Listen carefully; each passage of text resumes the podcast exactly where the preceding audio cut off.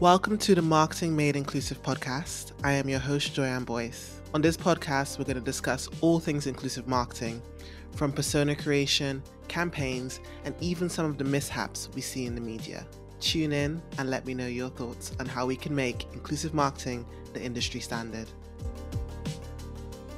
Welcome and welcome back to the Marketing Made Inclusive podcast. I am so excited for this episode because I have what I'm calling a inclusive marketing OG with me.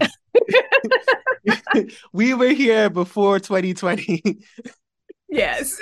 um, I am joined by the amazing Sonia Thompson. Um, I want you to introduce and just talk about what you do and let the people know everything about you. So I'll give you the floor. Oh, thank you. Um, I'm Sonia Thompson. Uh, I'm an inclusive marketing um, coach, strategist, and consultant. And yeah, I've been in this space I would say I started in it 2017 but really went all decided to go all in probably like 2019 mm-hmm. um and basically um i am somebody with a lot of differences and that's how i got started um really talking about inclusion from a marketing standpoint because i am um have very often been a frustrated consumer because of my differences. I'm a black woman. I follow a gluten-free diet for health mm-hmm. reasons. Mm-hmm. Um, now um, I have um, I was an expat for a while. I lived in Argentina.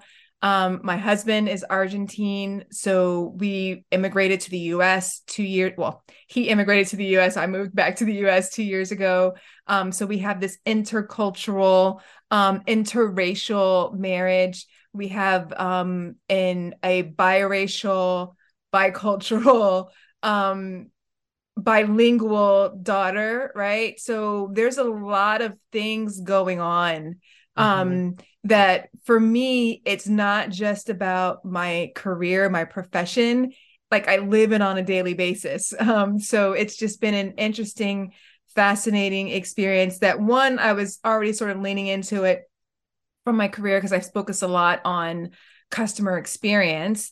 Um, but really, as I started diving into more inclusive marketing, I realized that customer experience and inclusive marketing aren't two separate things. They go hand in hand. Like they're inseparable twins right? So mm-hmm. um yeah like i've just been in this space for a little while. It's interesting to see more and more people getting into it so i'm excited about it.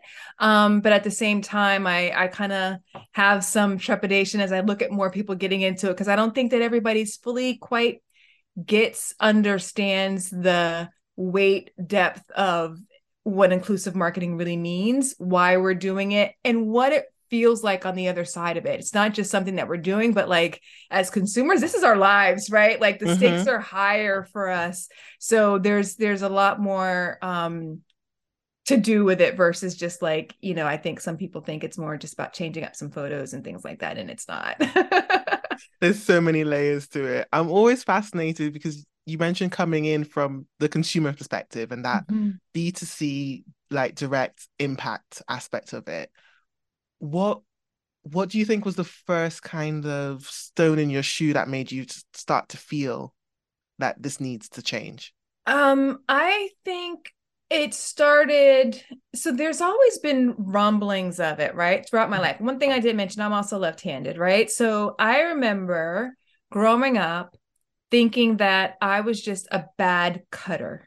Like mm-hmm. I was just, I couldn't cut. Like I was mm-hmm. just a, a skill that I did not acquire.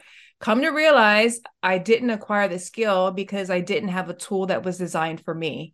The scissors were made for right-handed people, and whenever I tried to do it with my left hand, it just it didn't work. Mm-hmm. Um, it was a hot mess. And then whenever I switched to my right hand, it still was a hot mess because I'm left-handed. Like I, you know, I'm not meant so like those were the, the inklings of the frustrations where I started like later on connecting the dots. Oh, like this isn't a me problem thing. This is like a marketing issue. right. Um, and then I would say later on, more into like late teens, adulthood, it came around seeing needing stockings um and not being able to find nude stockings that actually matched my skin tone. Um, so again, going around looking a hot mess in stockings that were that like just did not match and just feeling like why like why does it have to be this way? Um, and I think I really, but just being frustrated because there weren't really other options. And I think I really sort of hit me and I got angry, like angry whenever I ended up having to start a gluten free diet. And then just seeing how going into restaurants, like how just not enough people catered to um, people who had these restrictions. And I think once I started living in Buenos Aires, um, and then actually seeing that it was possible actually seeing restaurants that were 100% gluten free and that other people were able who weren't gluten free would go there and they love it and it was it was you know because it was delicious food. It was one of those things that started to click like it's not that they these businesses can't do it. It's that they're choosing not to do it. Um and here are businesses that have decided to cater to the person who has you know quote unquote um, different needs um, or accommodating us and they are still thriving right? And just it, it started to really click for me that it it doesn't have to be it's a it's an actual choice. Um it's a it's a choice. And as business owners um we can all do better to choose to serve people.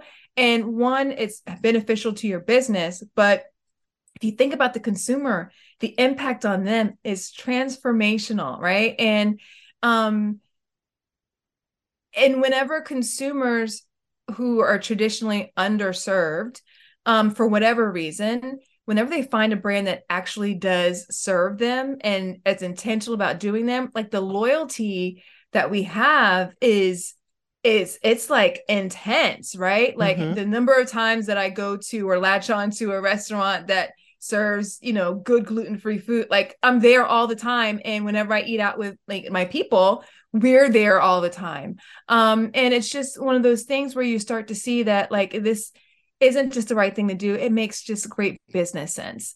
Um yeah. so yeah those are kind of when things started to like the the the dots were always there throughout my life and then it's just as i started to get more and more data points I started to see that there the dots were connecting, um, and uh, just kind of helped me see that this is this is a real thing that we need to spend more time talking to that not enough people understand, um, because I think most people were just kind of oblivious to it if they didn't have someone in their life um, mm-hmm. or them them in themselves who experienced these challenges because of some difference that they had so many truths there but something you mentioned really stuck out to me you experienced what it could be. And that's so relatable because I grew up in Trinidad mm-hmm. and Trinidad in the Caribbean is a melting pot, literal melting pot. Like everyone is something of something. and I always remember when I came over here, I look back and I say to my mom, "Oh, this was the first time I kind of realized I was black coming to England." Ah, okay. Because there was a differentiation in Trinidad. You are Trinidadian. Yes, you may be of African heritage, or Indian heritage, or Chinese heritage, but you're Trinidadian. Mm-hmm. There's no separation. Um, so there was always something for everything. We can walk into the shops and find things. We can see ourselves in TV, in print, in marketing. It was natural. Okay. And I say sometimes when I'm talking to clients, it's easy for me to look at their campaigns and just imagine what an inclusive version would be because I've experienced it. I'm like, that right. is possible. Yeah. It's not. And it sounds so similar to what you're saying that you experienced that in Argentina. You're like, this is possible. So why are you not doing it? Right. So simple. Um, so you mentioned people are kind of stepping into inclusive marketing, but not necessarily approaching it or doing it in a way where they're considering the consumer. How would you define inclusive marketing? So, inclusive marketing for me is all about being intentional about who you will serve and who you're not going to serve. And then intentionally incorporating them into every aspect of your marketing mix. Mm-hmm. Um, and it's the being intentional part. I see a lot of people um, feel like inclusive marketing means that you have to serve everybody, and that's it's a nice thing to do but it's unrealistic for most businesses because there's so many dimensions of diversity. Um, but where i see people and it becomes a bit of a pet peeve for me but like i think where they struggle to understand the depth of what really being inclusive is is that they want to do it purely on the side of we want to serve more people to get them to buy more of our stuff not in that we're truly inclusive. So we're going to build teams that are representative of the people that we want to serve. We are going to actually do something to support the communities um, and serve the communities and lead them off better um, and address some of these inequities that exist that you know cause them to be underrepresented or underserved in the first place. They're not necessarily addressing all of those. They're just how can we sell how do we how can we get them how can we get this community to buy more of our stuff? And i think more and more consumer and it's well it's nice to um have more people sort of interested i kind of liken it to it's like whenever somebody didn't invite you to their party mm-hmm um and they for years that you just were never got an invitation to their party. And then all of a sudden one day they came up to you and it's like hey you want to come? And their expectation is that of yes, course you're going to want to come. Mm-hmm. but more and more consumers are like you didn't invite me all these like why should i all of a sudden feel like want to come? Like just because you invite me doesn't mean that i'm interested and I think that a lot of times brands kind of take that approach where it's a feeling of entitlement that all I have to do is, you know, start getting some attention to people from these communities. And of course, they're going to want to buy our stuff, right? Like, they're, of course, they want to kind of, you know, give a, give us their attention. And it's not really that. And I think that people don't understand that our expectations as consumers is that you have to do more to earn our trust. Like the people that we're already buying from, that we're super loyal to, they've done the work to because they've been intentional about serving us when nobody else was. Mm-hmm. Um, and they understand us and they they've done the work to make us feel like they belong. And that really is at the heart of it. Whenever I talk about inclusive marketing, belonging is really the goal. And it takes a lot to make someone feel like they belong. It's not just about doing things at a superficial level. For like me to feel and belonging is like a universal need that everybody has. And we all might not be able to describe what belonging is, but we know it when we feel it because we mm. felt it in different aspects of our lives. So whenever you feel it from a business standpoint with a brand, from trying, you know, and, and consumer um, point of view, but also from a brand and their values or as an employee. Like we know what belonging feels like. And that's more and more how we're deciding of who we're going to be loyal to and who we're going to, you know, give our money to and our attention to or our resources and our time, like, you know, our expertise. It, it comes down to that. So it's really interesting on that aspect of belonging because I guess the way I would see a marketing team being able to make consumers feel belonging and belonged into their communities, understanding it. But one of the things I kind of say to clients is that they can implement inclusive marketing even if their team isn't diverse. Mm-hmm. What is your view if the team isn't, if they're not making any effort at all internally to make their team diverse? And do you think they can still do that? They can if they have a deep degree of intimacy with the people that they're trying to serve. Okay. And that deep degree of intimacy generally comes through proximity, right? Um so not it's not saying that if you're a team of men, like you can you really serve women? Yeah, you can.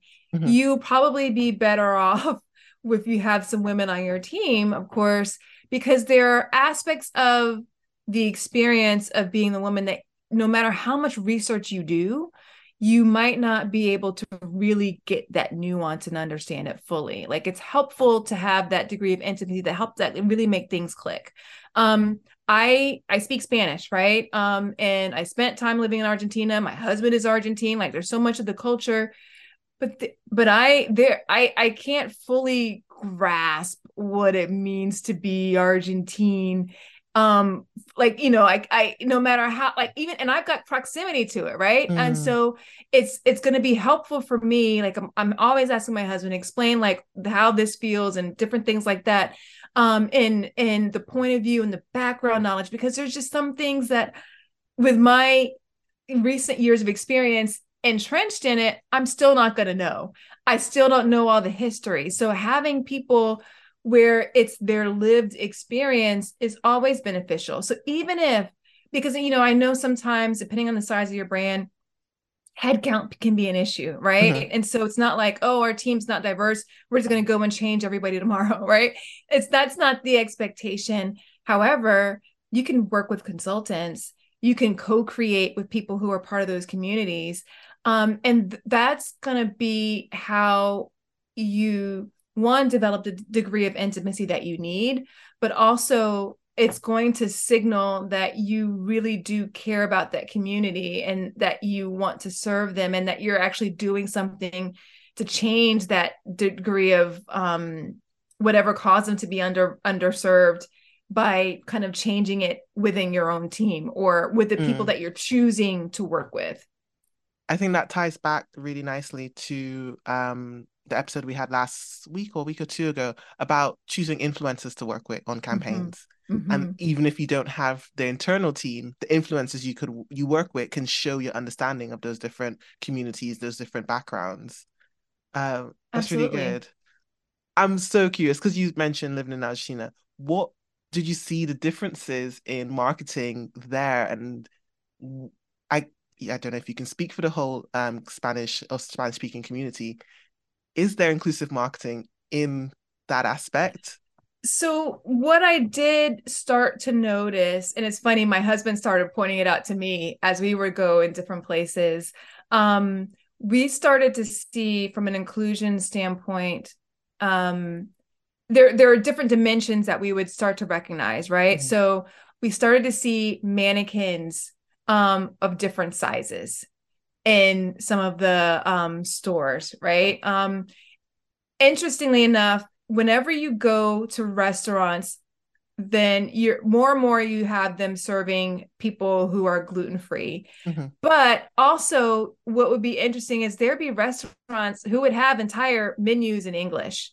Um, so of course, everybody speaks Spanish, but right, it, the population speaks Spanish, but there would be times where underneath it they'd have the English version of it, or they'd have an entire menu apart, like, you know, that they would bring and sit on the table because they would hear like me or my friends sometimes speaking in English, they just bring you the English menu. Um, and those are little things that they would do to show that they're prepared. But like, think about here in the US, like, we do not. Spanish should be technically. It should be, right? Like, we do not like you go into a restaurant it's not that you have you know a menu in english or it written in both languages unless it's a um um you know a latino specific restaurant you know what mm-hmm. i mean mm-hmm. like then they're going to have them both languages so those are the different types of things that we would see. I remember whenever we went to Argentina last year, we were coming back and we were in like the airport restaurant and um, we were looking at the, I was looking at the menu and I took a picture of it the menu is written in Spanish, English, and Portuguese because those are the three primary languages that you're going to find if you're going to be in Argentina, right? Um, mm-hmm. Um, or the tourists that are coming. That covers a lot of bases Spanish, English, and Portuguese. And it was just there. And I was like, look at that. Like, you know, it, it didn't take that much effort. Um, it doesn't require you to necessarily change your servers and things like that because you can just point, right? This is what I want because it's in your language. So I found that they were much more inclusive, or we are starting to see those changes on that front. There's an interesting debate that's going on um, in um, Spanish language. You're starting to see it in basically languages that derive from Latin that use gendered, gendered yeah. um, language.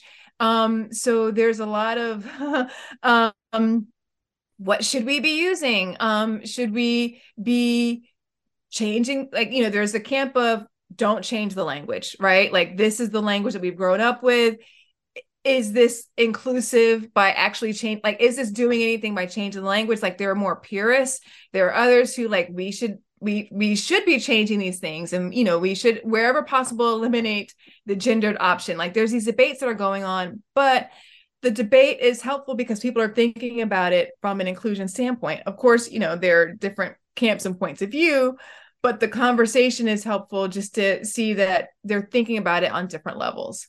And that's such a tricky one because there's so many language debates that I observe online and I'm just so fascinated by, but I don't necessarily have a stake in. Like, yeah. So that what is one like with gendered wording, I don't even know which way would go.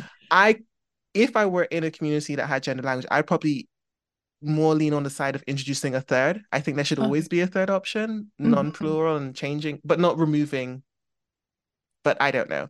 Um, but the other debate I've seen online, I wonder if you've noticed it and what your opinion on it is is um, referring to the disabled community as disabled people or person with disability. Okay. And that one I have seen both like it seems divided. It is. So um I so whenever I worked in corporate, the last um position that I had, I worked for um we made insulin pumps for people with diabetes, people mm-hmm. with diabetes because that was a that was a very specific language choice. It wasn't diabetics. Um, it was always people with diabetes. This person has type 1 diabetes. And um, we spent a lot of time working on our marketing team. We were we had people on our team who had diabetes. Um, and we spent we were that I would probably say that that position was the closest that we were to the consumer. Like we were very much integrated and connected and had a deep degree with the consumer. Mm-hmm. And that community in particular was very much, I'm a person with diabetes, not um I am diabetic, right? Mm-hmm. And so mm-hmm. I remember was introduced to that sort of conversation and that sort of nuance then. And it was it was a fascinating thing, right? Like in as someone for me, I um have some autoimmune disorders and I even started to think about like how do I want to describe it? Like do I have it or so it's like, you know what I mean? And so then I was so then I started to say oh, I'm someone who battles it, right? So then it's not like part of my identity, but it's like something like I deal with it, right? And sometimes like everybody i think it's a very personal decision mm-hmm. that um it's not really for marketers to make. It's for marketers to respect.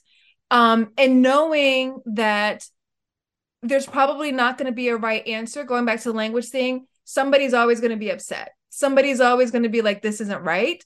So mm-hmm. um as marketers it's going to be let's listen to what the people that we're serving and people in the community are saying. And then you have to take an informed decision based upon that, knowing that there's probably always going to be somebody who's not happy about whatever choice that you make, but you have to stand firm on that. Go, which goes back to what I was saying about inclusive marketing. It's all about being intentional about choosing, right? Mm-hmm. And you and have standing to choose. in it. Yeah. Yeah. What so I'd love your help on this. Sometimes I get clients that say, I want to say what's the right thing. I want to have an inclusive language guide that tells us what's right. And I'm just like, it's not right. It's what. So have you had clients approach you saying, like, we tell us what's the right thing to say?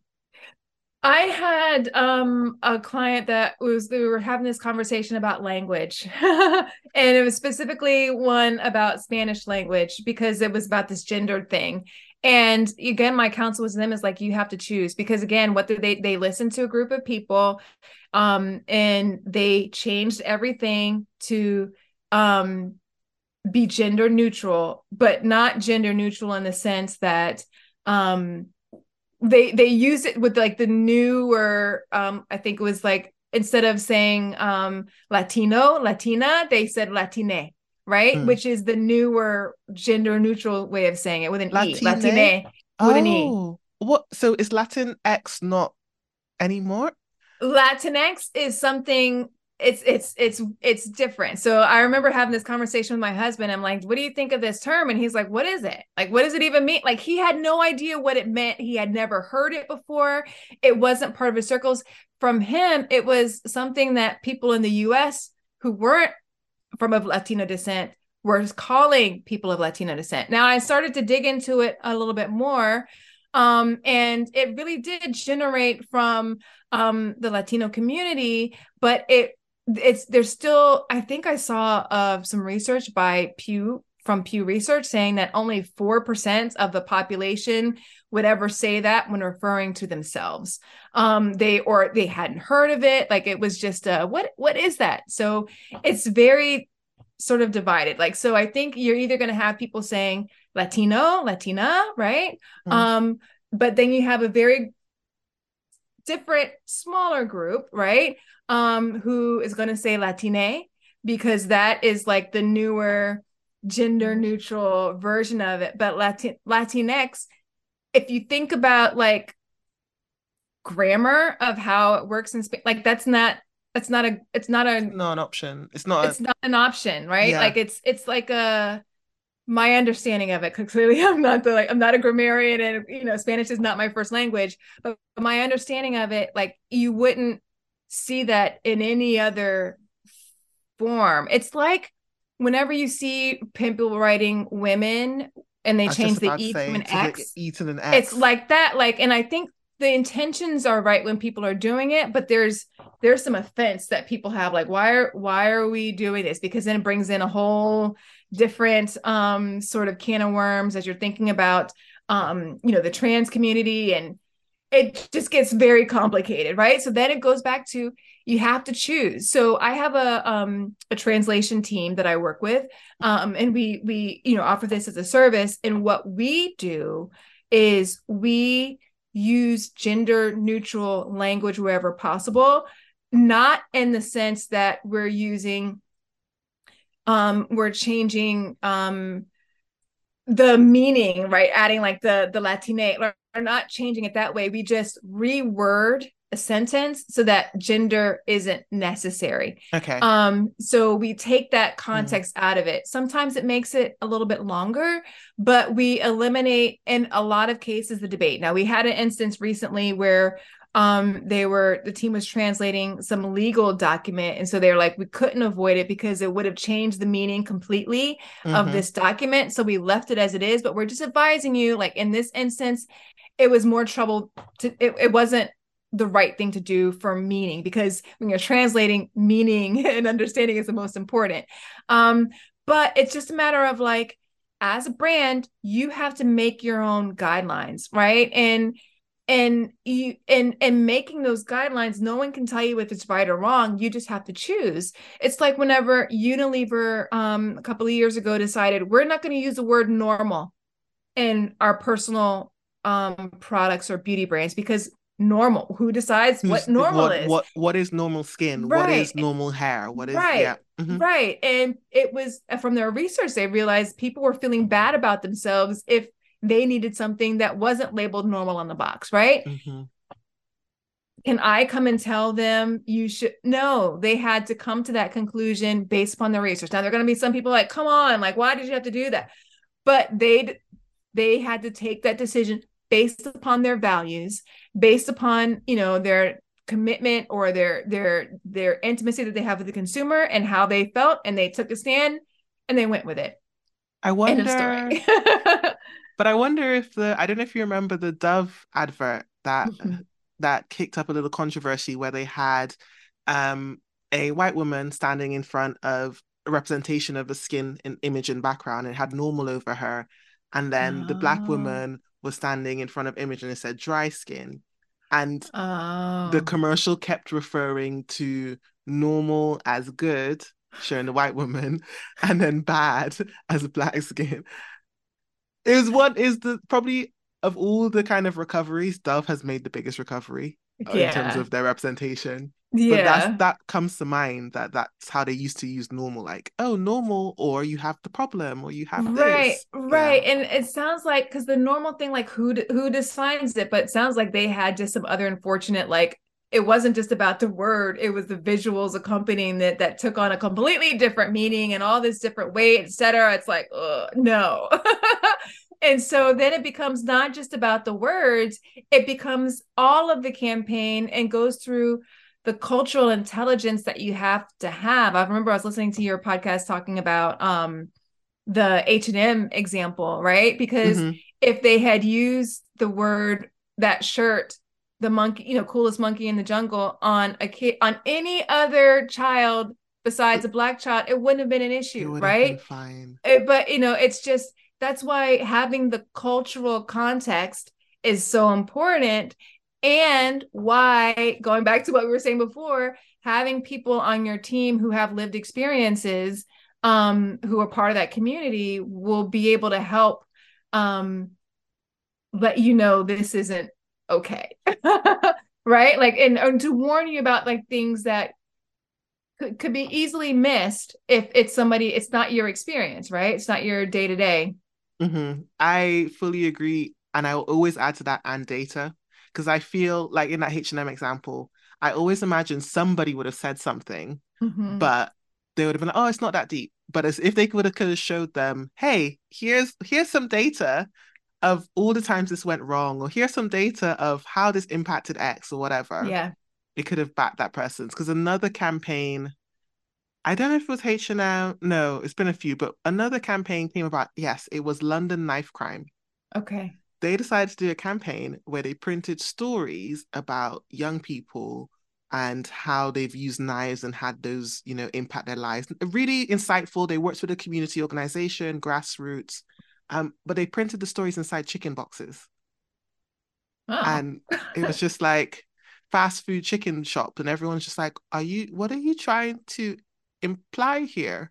What are you what are you yeah. trying to say? What the stereotype doesn't quite work so well. Fit. Yeah. And every Twitter went crazy. They found the agency that created the campaign, and there was one black person on their team and that person was very junior and unfortunately her, her, picture was next to the office dog and twitter just went ham they were just like oh my gosh this shows how much you respect people and so forth oh. but it always reminded me that even when the person who has the knowledge and lived experiences in the room is sometimes so difficult to get them to believe I think we get so much privilege being able to come in from the outside and literally yeah. that's our title. Like I said, I go in to say the things your team wants to say to you. Right.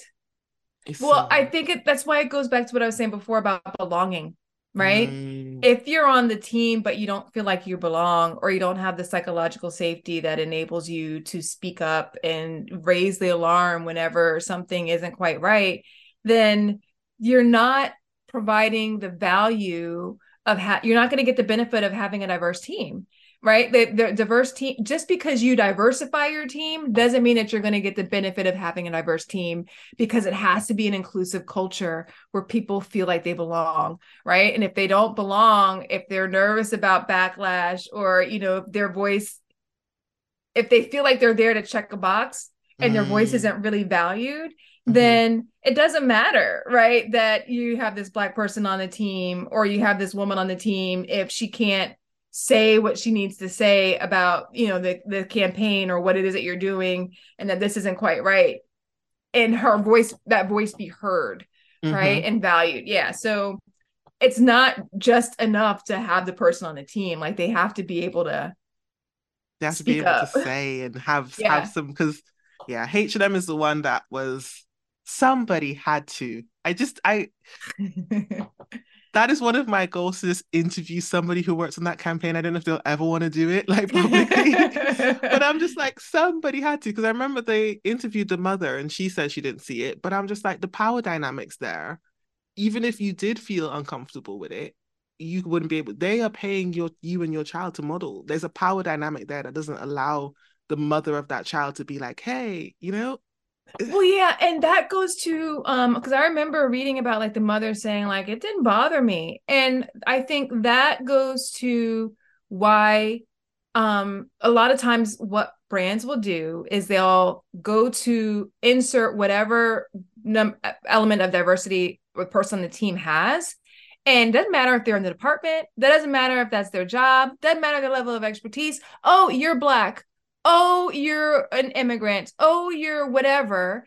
You and they you, the expectation is that you can speak for the entire group of people. If your expertise is yes you have lived experience but like my lived experience is different from your lived experience is different from another's. And we all have this opinion uh, we all have our own opinions about different things mm-hmm. right? So you can't just expect that this one person that you talk to um can can or should be the voice of an entire community because you know we've already been talking about how there's like different communities they they haven't found agreement on variety of different topics and issues. So it's it's important to make sure that you've got that depth of knowledge and that you're not um write a whole campaign or decision on one person's experience right or one person's point of view because it can be very different. It might not all be in line with you know the way a lot of people in the community could think. Mm-hmm. and it might cost you four billion dollars. Yeah. Yeah. That is my favorite and most terrifying stat that i love four billion because that's I, a lot of money. I feel like it's probably more than that. That's just how much they would it's it's a lot it's a yeah. lot. But um, all right, so let's think about the small businesses and the solo marketeers. Are there any tips you'd give them about approaching how to start getting that closeness to their customers, how to start making their customers feel like they belong when they have limited resources? It goes back to me um, for for customer intimacy. And what I like to say, um, and what I advise people is you really need to expand your circle of influence. Um, and it doesn't always have to cost money to do that. Sure, market research is helpful. Maybe you can't, you know, um, hire new people right away, but you can follow different accounts on social media you know you can have a coffee chat with somebody you can listen to different voices in different podcasts or watch different shows on netflix or t- you know what i mean? Like to get a perspective that is different from your own. So if you want to know more about the lgbtq plus community and you don't have anybody in your circle um, and you don't feel like you have a market research budget there are some books that you can read there there's some some Twitter and TikTok and Instagram accounts that you can follow that will give you a degree of education and foundation not just about like this is how we feel about this but just like insert yourself into the community as like even a fly on the wall and like be a mm-hmm. participant right um i remember whenever I, I whenever i worked in that um that that team where we were you know making insulin pumps for people with diabetes there was a guy on our team who would um, join Twitter chats that people in the diabetes community were having. And he wasn't saying anything. He was just like tuning in and listening. And he learned a ton, right? Just from being there and being present. And maybe at some point somebody might have asked him a different question, but like the level of intimacy that you're able to get just by proximity is is is it's a lot right? I was talking to someone um recently and she was saying that her best friend's child had celiac disease. Okay. and because of that like her and her family they didn't have it but she's like our family is a gluten-free house um because this child is going to come over to our home and we don't want to risk any type of cross contamination their circle of influence changed and they got a perspective of what it was like um, just because of proximity to someone who was in their circle. Mm-hmm. So if you don't have anybody in your circle right now, that doesn't mean that's not an excuse. Like you can go out and get somebody in your circle. And you don't always have to physically know them, but you can work on building relationships, right? There's mm-hmm. nothing wrong with doing that. But a very simple thing that anybody can do is change who you're getting information from, where you're getting information from, and you will learn and observe and pick up a lot of stuff um, and quickly learn like what's acceptable, what's not, what the issues are that are controversial within the community. Yeah. Um, and just some of those nuances. And um, as you start to develop those relationships, you might even get to a place where if you have something, we're like, I'm not really sure about you can ask a question and because of the relationship that you have and the commitment that you've demonstrated by being present um, people will often enough you know give you feedback on or answer your question um, mm-hmm. because they know where it's coming from, not just can I how can I extract from you by like doing some you know market research so I can figure out how to sell you more of my stuff. Yeah. yeah, I that's one of the my favorite bits of research we do for clients because sometimes they're just like, oh, my pet peeve is when they're, oh, they're just not there. Oh, X people, black people aren't interested, disabled people aren't interested. And I'm just like, here is five Twitter groups specifically about your subject yeah. area yeah. from this community who are yes. actively talking about it. And mm-hmm. like, oh, we didn't. I'm like, literally, just put when you're searching things, 95% of the time, if you put the word black, woman, yes, um, disabled, any word of a marginalized community, there's probably a group somewhere advocating for it, talking about it, engaging about it. Absolutely. Thing to search. They don't. I remember somebody had come to me and they were asking me about like um how they wanted to reach the um the Hispanic, the Latino community here.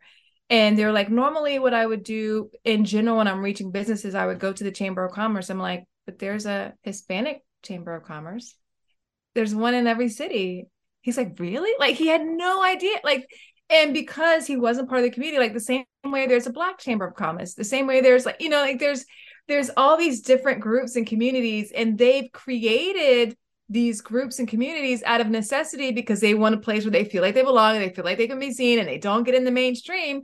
But like you know people who are often part of the main like it is they're completely oblivious that these things even exist but they're there. I am literally i never i know there's a business chamber of commerce in the uk and there's one in the southwest. I don't know if there's a black one. I think that's one of the things that i do admire about doing inclusive marketing in america it's just uh. you have you have the numbers for things like okay.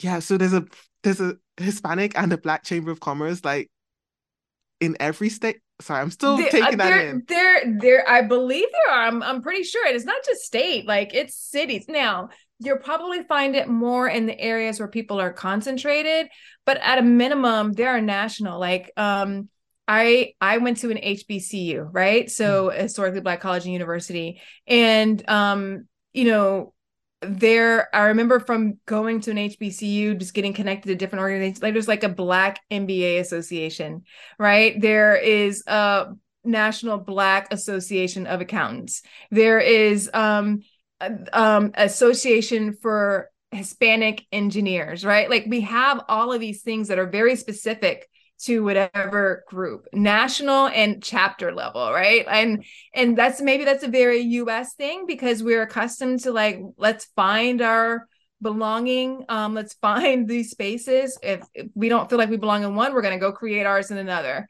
Um and so yeah i think that it, it's very rampant here. Yeah i think that's the so i've just found the uk version but it sits within the london one. Okay. So i think that's probably we I don't want to say, but I have yet to find something that's truly standalone. And oh. if there oh. there's only one. Okay. Like, okay. Um, so that's so interesting. Yeah. You would go even on college campuses, like traditional, um, that aren't like an HBCU, like more, more traditional campuses, you're gonna find like um an Asian student union, um, you know, a black student like you there every there's different groups. Think of them like employee resource groups, but just out and about in different, you know, mm. industries, areas. Yeah. the university ones we definitely have, but yeah, okay. outside of that, I've always been like, because it's it's fun joining a networking environment and stuff like that. But sometimes you just want to be like, hey, let's just you know chit chat yeah. rather yeah. than specific sales. Um, yeah, anyways, that was tangent. what so I'm also fascinated by some of the differences with for I guess from what you've seen online. How do you see inclusivity if you see anything coming out the UK? How is that seen in America? What is the perception? Hmm. I think that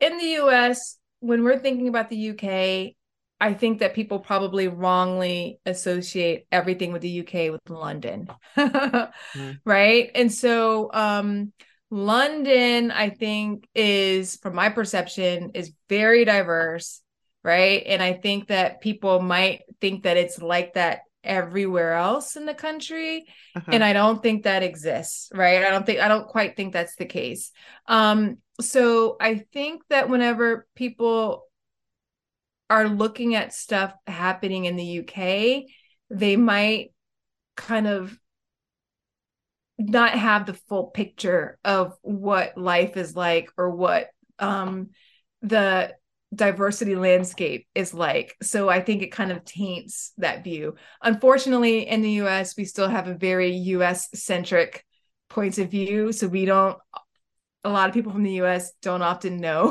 what's happening or what's going on in other places. Mm-hmm. Um, so, um, and so we don't often even get a lot of those things. Now we can go out and search it and seek it out.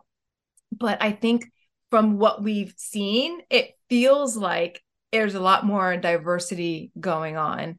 Um, and I don't know if that's the truth or if that's just what is represented on like TV or movies, or you know what I mean, or in like you know the media.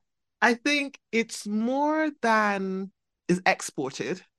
Okay. I think um over the recent years, the UK, with the rise of like Meghan Markle, but also music artists, like there's now a okay. recent rise of black british culture and there's a rise of ah. stormzy and stuff going out okay um and then the collaboration between like afro beats i think is yeah so musically i think is is that's getting exported but i'm always curious to know because i feel from a marketing and a tabloid instance I have this gut thing that America just realized a little bit about UK with the whole Meghan Markle situation.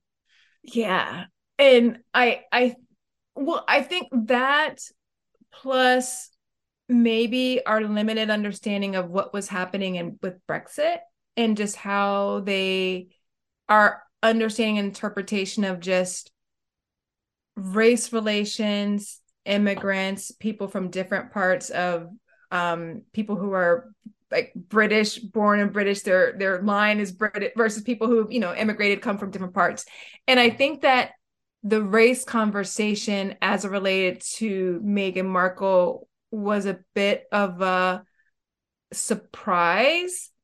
Um, but also, if we think about the US, race is a conversation that we have always. Okay. Um, and I say that, and I didn't realize it until I lived in Argentina mm-hmm. and realized how little I thought about race. And then came back to the US and realized how it was race is always a part of the equation and it always feels part of the thought process. Mm-hmm. And it it kind of was a, a bit of a huh, I didn't kind of realize that. And so I think that we might from the US when we are looking at other countries and if we think about the UK, we didn't probably have the idea that race and racism existed on the same level just because I think that we feel like we know what it feels like here and it might have seemed or felt different from our experiences mm. whether it's going to the UK or what we see on TV or what we're seeing from the culture um I think we felt probably like it it happens much more fluid like the people are much more connected and integrated and inclusive there versus the way it might feel here. Because it that's the bit that I always find interesting in in to relate it to marketing. I always from the outside looking in, I feel like sticking to race, one of the main things within American marketing wasn't that they weren't representation, it was the type of. Mm. Whereas here in England, it was that there wasn't. Like oh, okay. So it always felt like we were a little behind because I remember a couple Christmases ago there was okay. a commercial, Sainsbury's commercial, where they had a family celebrating Christmas talking about gravy because very British thing okay. to talk about gravy. Um, but the family was a majority; it was all black, okay. and there was a huge uprising of like, really, how could they do that? That's not British. Da, da, da, da, da. And looking back, because it's like, not British because they were all black. Yeah, Oh. Okay. But they were talking about gravy, which is very it's it's very yeah. And I always when I looked at the American commercials, initially when I looked at them, I was very much like, I don't see the problem. And then I had to take a step back and like, oh, there's stereotypes in this that yes. aren't right. Yeah. Yeah. No, I I think that so we still have to work on representation here because we've seen it more so in things that popped up when we've had like um they recasted Little Mermaid and it's a black actress, right? Um they just recast Tinkerbell and Peter Pan and it's a black actress. And people are like this doesn't feel right. This doesn't seem right. And it goes back to we need to work on changing the narrative. Oh, there was a commercial a couple of years ago with Cheerios where they yeah. they showed um it was an inter is a is an interracial family. It was a little girl. It was the whole title name of it was called Gracie. And Gracie's mom was white and Gracie's dad was black. Hmm. And I remember Cheerios had to shut off the comments on YouTube because the comments were so vile because people were just in a complete uproar. It's Cheerios, right? Like, you know, yes. it was a sweet little commercial and yeah i think um people really struggled with seeing a different kind of family and that it might be very different now mm-hmm. right? Um but it was maybe 2016 um it wasn't that long ago but yeah if there was a lot of uproar. So i think that's why putting different imagery and representation is so important because it normalizes things that are normal in society, right? Normal is a word again, but things that happen mm-hmm. are that are common occurrences. And so the minute that people see something that's different and like changes their perception of what they thought something was, they they get in an uproar about it and i think that they we really that's why it's all the more important to put forth different images so it normalizes these types of things for people versus them. But that that exists in a lot of different things. It exists in race. We see that in um, different um, types of couples from you know different same-sex couples. Mm-hmm. we see that with um people with disabilities yeah. right? Like it's, they it happens a lot. mode. Mm. Right. Like there's there's so many different things, seeing different people of different body types. Um like representation. That's interesting though yeah. on the to sorry on the Cheerio one because here if there is an interracial couple 80 to 90% of the time it will be a dark-skinned black man and a white woman if it is a woman of color she is lighter than beyonce okay and with a white man it's never a dark skinned black woman represented with a white man or and I've never seen an ad where there's interracial with Asian.